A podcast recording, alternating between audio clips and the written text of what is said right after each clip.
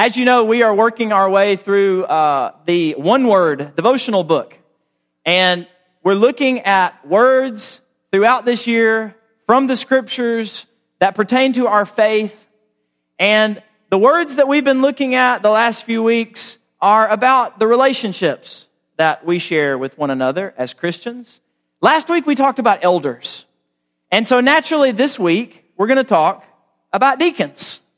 And similar to elders, deacons were men who served uh, in an appointed role in the New Testament church. Both elder and deacon, as we read our New Testament, uh, we can see that they were formal roles or formal, a formal office in which men could serve the local church. Elders, we see from the pages of the New Testament, led. They were the bishops or the overseers or the shepherds. But deacons' job in the New Testament church was to serve. And in fact, the word deacon is from the Greek word diakonos. And that word literally means servant. And it kind of was never translated. It just sort of slid over into English and became our word deacon. But if the Bible were being written in our day and age, the word that we would use for this role in uh, in our church would be servant. That is literally what the word deacon means. Now, let me share a couple passages of scripture that tell us about deacons. I mentioned this one last week. It's from the book of Philippians, chapter 1 and verse 1. When Paul is greeting the church at Philippi, listen to what he says. He says hello to the saints, and that's all the Christians. And if you're a baptized believer, I hope that you know that you're a saint you are somebody who's been set apart. Saint in the New Testament is not a word for an elite, super spiritual believer as, as it has become in our vernacular. Saints was used to refer to all the Christians, all the believers. So when Paul addresses the church at Philippi, he says to all the saints in Christ Jesus who are there at that city, along with the overseers, the elders, and those special servants that we now call deacons. And in 1 Timothy chapter 3, Paul provides a list of qualifications for elders, and we, we mentioned that last week. But right after that, he provides some qualifications for this office of, of deacon. And so they had deacons uh, in the early church, and so we have deacons today out of our desire here, out of our aim to restore New Testament Christianity to practice the faith as the earliest believers did. We have elders as they did. We have deacons as they did. And many men have served in this role in this place at this local congregation at Winchester. Uh, many men through the years have served, including many uh, who are here today. And I'm not going to mention those, but we have several men in our midst who have once served as deacons but no longer serve. And we see in the scriptures, like elders, there's no indication that these roles are lifetime appointments. And so we've got men here who have served as elders who are no longer serving, and also men who have served as deacons who, for whatever reason, stepped away. But we are, and, of course, many deacons who have passed away, who have who have served this congregation well. But we are currently blessed with 15 men who serve this place, who serve this congregation as deacons. And you may not be aware of who they are. You may not know their names. Let me share them with you. They are Joel Slayton, Ralph Underwood, Tony Harrison, Greg Heatherly, Terry Rogers, Kyle Ashby, Kevin Caroland, Bruce Stewart, Troy Wells, Jerry Crownover, John Kelly, Eddie Martin, David Wilkerson, Brooks Lynch, and Lou Fister. And at this time, I would like, I don't think I mentioned this to these guys, except for one, so this may be a surprise. I'd like for our deacons to come down, uh, stand on up, and come on down, and we're going to have a special prayer uh, asking God to bless these men in their service to our congregation. So, y'all don't be shy. Come on down. And I know of at least one who is not with us today. I think if we want a more productive, fruitful, effective congregation, where do we start? Do we start with some elaborate plan in order to reach out to the lost? Uh, do we put a program in place? Well, all of these things are important, but I think where we start is right here with our deacons. We start with the very infrastructure of the Lord's church. And these men have been selected and appointed to serve in this role. And you know what? This is, this is sort of um, uh, not intuitive to have them up here because they are servants. And they, by their very nature, serve in ways that are often not recognized. They serve uh, behind the scenes. But this morning, we want to have them before us so that we can say a prayer asking God to bless them as they serve us at this place. So, would you bow with me as we pray? Father, we come before you as humbly as we know how, and we thank you for loving us and for blessing us in so many wonderful ways. Father, at this time, we're thankful for this body of believers, this church of your people that meets at this place. We're thankful for the warm fellowship and the encouragement that we derive from our brothers and sisters when we get together. Father, we're thankful for our elders, our shepherds who lead this flock.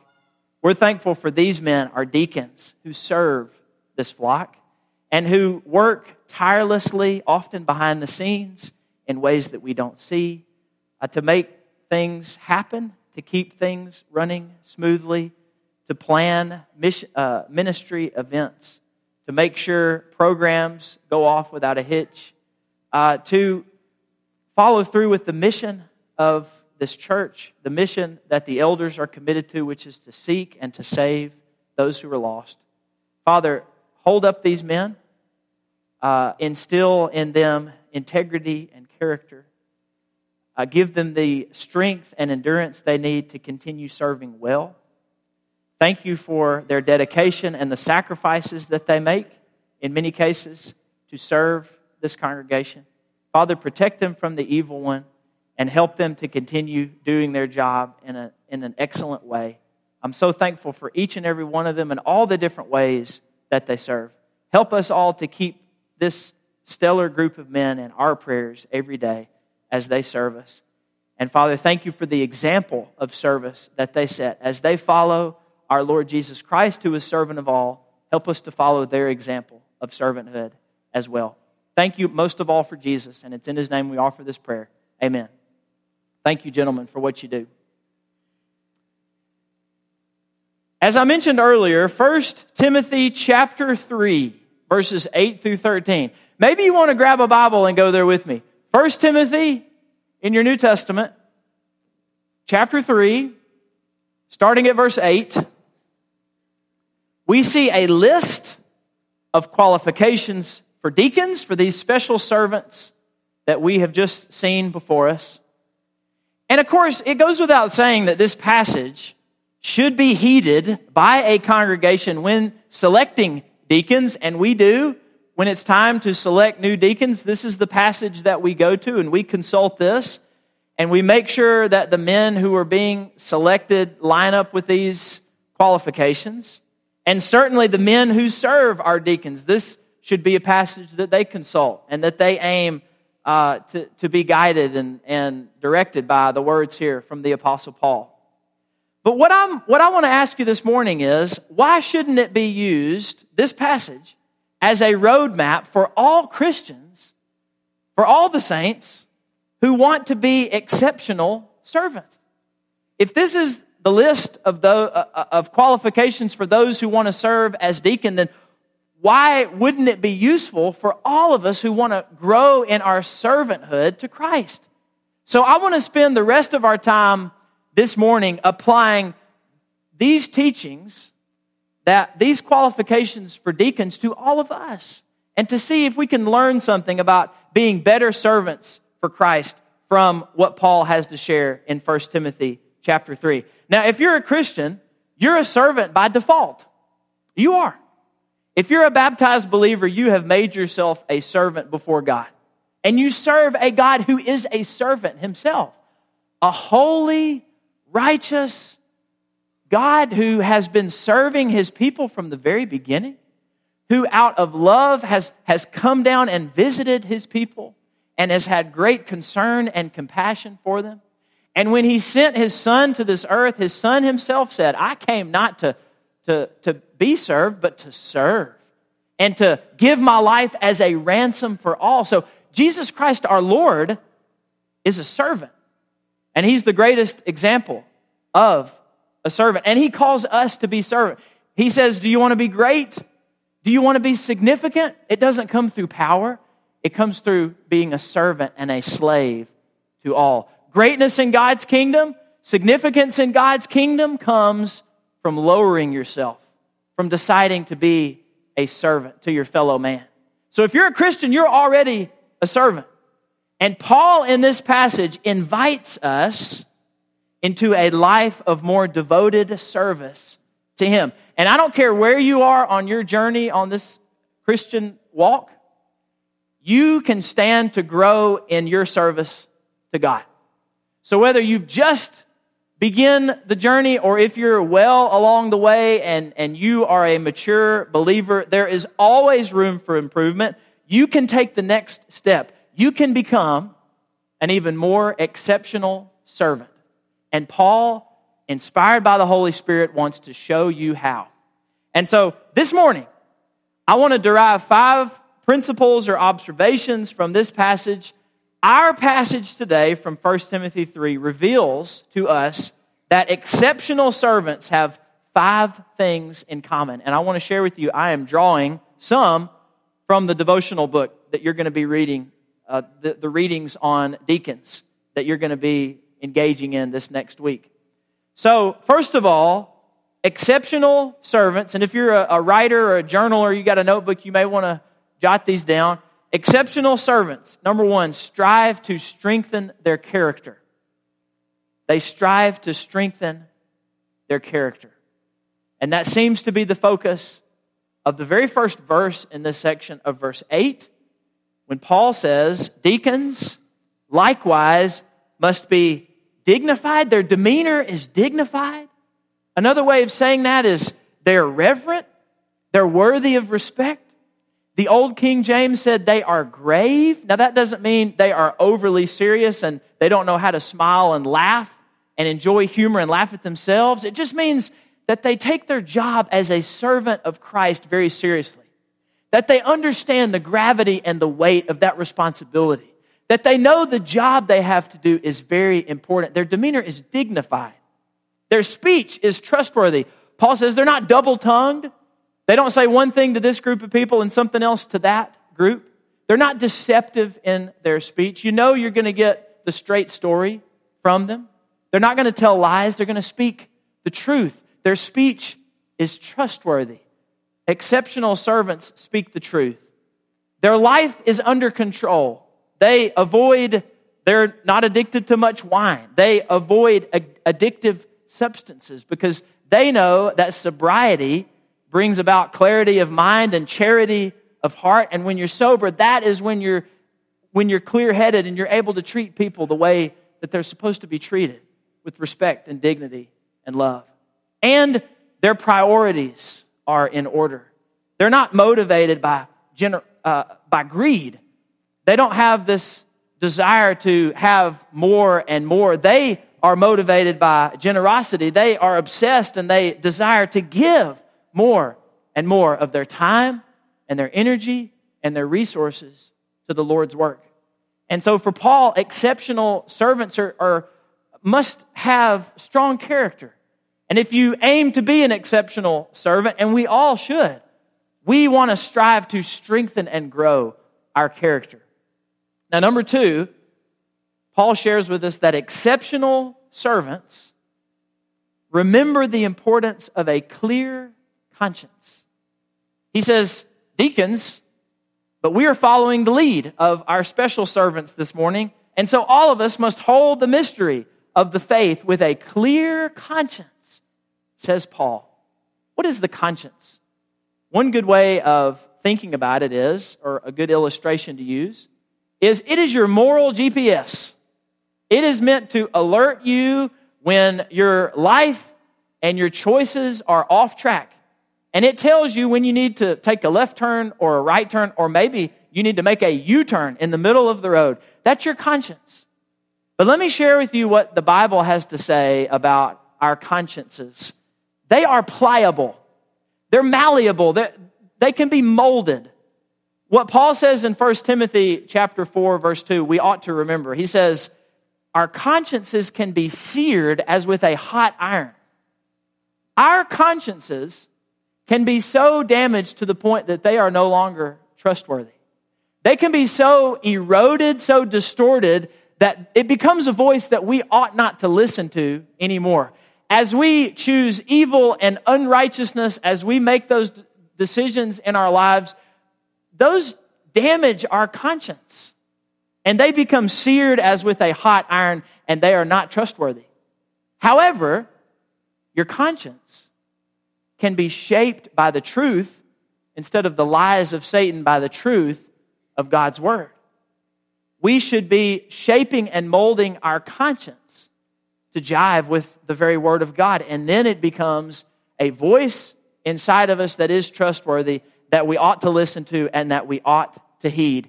And exceptional servants allow God to form their conscience through devotion to Him and reading of the Scriptures and gathering with the saints and a devoted life of prayer. All of this forms our conscience and makes it a trustworthy voice, and then they follow it. They don't just stop with the listening, they follow through. Exceptional servants remember the importance of a clear conscience. Exceptional servants also view challenges and temptations as opportunities.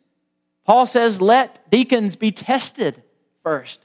Let them go through some hard stuff in their life that will develop in them a stronger faith, and then you know they're ready to take on the task of a special servant. Let them be tested. Let them go through some hardship so that they can build up steadfastness and endurance and patience. And that will lead them to maturity, as James talks about. We talked about that in our Sunday school class. Tests should be seen as classrooms that can make our faith stronger. And Paul says the result of that is blamelessness. And what does he mean by blamelessness? When we read that word, it sounds so high and unattainable to be blameless. It sounds impossible because it sounds to us like sinless perfection. But that's not the idea here that Paul has in mind when he says, You'll be blameless. He's talking about not sinless perfection, but a willingness to confess your sin to the one who's made you blameless already through the blood of Christ. And so you're humble and you acknowledge that there's temptation in your life. And when you are tripped up by it, you know how to handle your sin in a biblically appropriate way. You are not too prideful to, to ignore it and not admit it. You're willing to say, I messed up and I need God's forgiveness. And so I confess my sin. And I know as a baptized believer, God will forgive me of my sin and cleanse me from my unrighteousness through the blood of Christ. That's being blameless. That's being above reproach. Nobody can make a charge against you because you're honest with yourself and you admit when you mess up and you ask God to forgive you. So being blameless is not being perfect. Being blameless is acknowledging that you're not perfect, but you know the one who is, the one who can make you blameless by the blood of his son. And so, challenges and temptations that we face become opportunities for us to grow in our faith and for us to become the mature believers that God has called us to be. Number four, exceptional servants do not neglect their families. Paul is very clear about this when it comes to elders and deacons. He says, Let deacons be the husband of one wife, let them manage their children and their own households well. And if we want to be exceptional servants, we will not ignore the very important job of tending to the faith of our families. Exceptional servants love their spouses deeply. They train their children diligently. They manage their home effectively. Spe- exceptional servants are first concerned with making sure their family stays in the faith. Listen to the strong words of Paul a little bit later in this book, 1 Timothy chapter 4 verse 8. If anyone does not provide for his relatives and especially for members of his household, he has denied the faith and he's worse than an unbeliever. Paul says if you don't care for your family, if you're not concerned with the spiritual growth of your spouse and your children, you might as well not have been a, a believer to begin with. I wish that you had never come to the faith if you're going to treat your family like that. So, if we are to be exceptional servants, we will tend to the spiritual well being of our families. And lastly, exceptional servants know that serving well produces great benefits and blessings in our lives. Listen to Paul here, the last verse of our section. Those who serve well as deacons gain a good standing for themselves, a good reputation, an acknowledgement from others that their ministry is good and effective and God honoring. So people will respect you from serving him well. People will acknowledge that, that you are a, a, a devoted and devout servant of God, but also great confidence you will gain in the faith that is in Christ Jesus. You will gain for yourself greater boldness as a believer, greater confidence in the faith, greater assurance in the words of Scripture and in the promises of God. So let's strive to be exceptional servants. Let's strengthen our character and remember that having a clear conscience is vital. Let's view challenges and temptations as opportunities. Let's not neglect our families and let's remember that there are good things in store for those who serve well. So, no matter where you are on the spectrum, if you're just getting started or if you're well into the journey, you can take one more step towards more exceptional service to God. And the prayer of all of us this morning should be Lord, make me a servant. Servanthood begins in the watery grave of baptism. And if you are not a baptized believer this morning, if you've never been immersed in water for the forgiveness of your sins, so that you can be made one with Christ, so that you can receive the gift of the Holy Spirit, I implore you to come and to make that happen this, this morning. There is not a good reason for you to wait any longer if you're in that condition. You can come, you can be saved, you can be made right with God, you can be assured of a relationship in the presence of God forevermore. Or if you're struggling with something, listen, this is a family. This is a family who loves and who has concern and great care for everybody, but especially for those who are of the household of faith who might be struggling with sin uh, or some difficulty in your life. And this is a great opportunity for, for anybody who that may describe to come and to say, you know, I've been praying to God about this, but I also need the support of my brothers and sisters in Christ. This is an opportunity for you to come and to make things right with God. Would you do that right now as we stand and sing?